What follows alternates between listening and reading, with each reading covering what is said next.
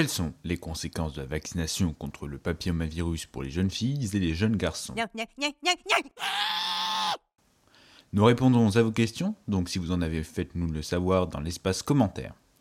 La vaccination contre le papillomavirus a pour objectif de protéger les jeunes filles et les jeunes garçons contre les infections à HPV, qui sont des virus sexuellement transmissibles, responsables de plusieurs types de cancers. La vaccination est recommandée pour les filles et les garçons âgés de 11 à 14 ans, avec un schéma de 2 à 12 à 6 mois d'intervalle.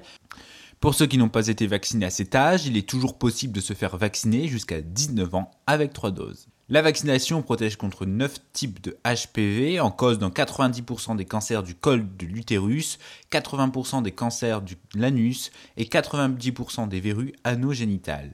Elle pourrait prévenir jusqu'à 6400 cancers par an en France. La vaccination est bien tolérée et n'augmente pas le risque de maladies auto-immunes.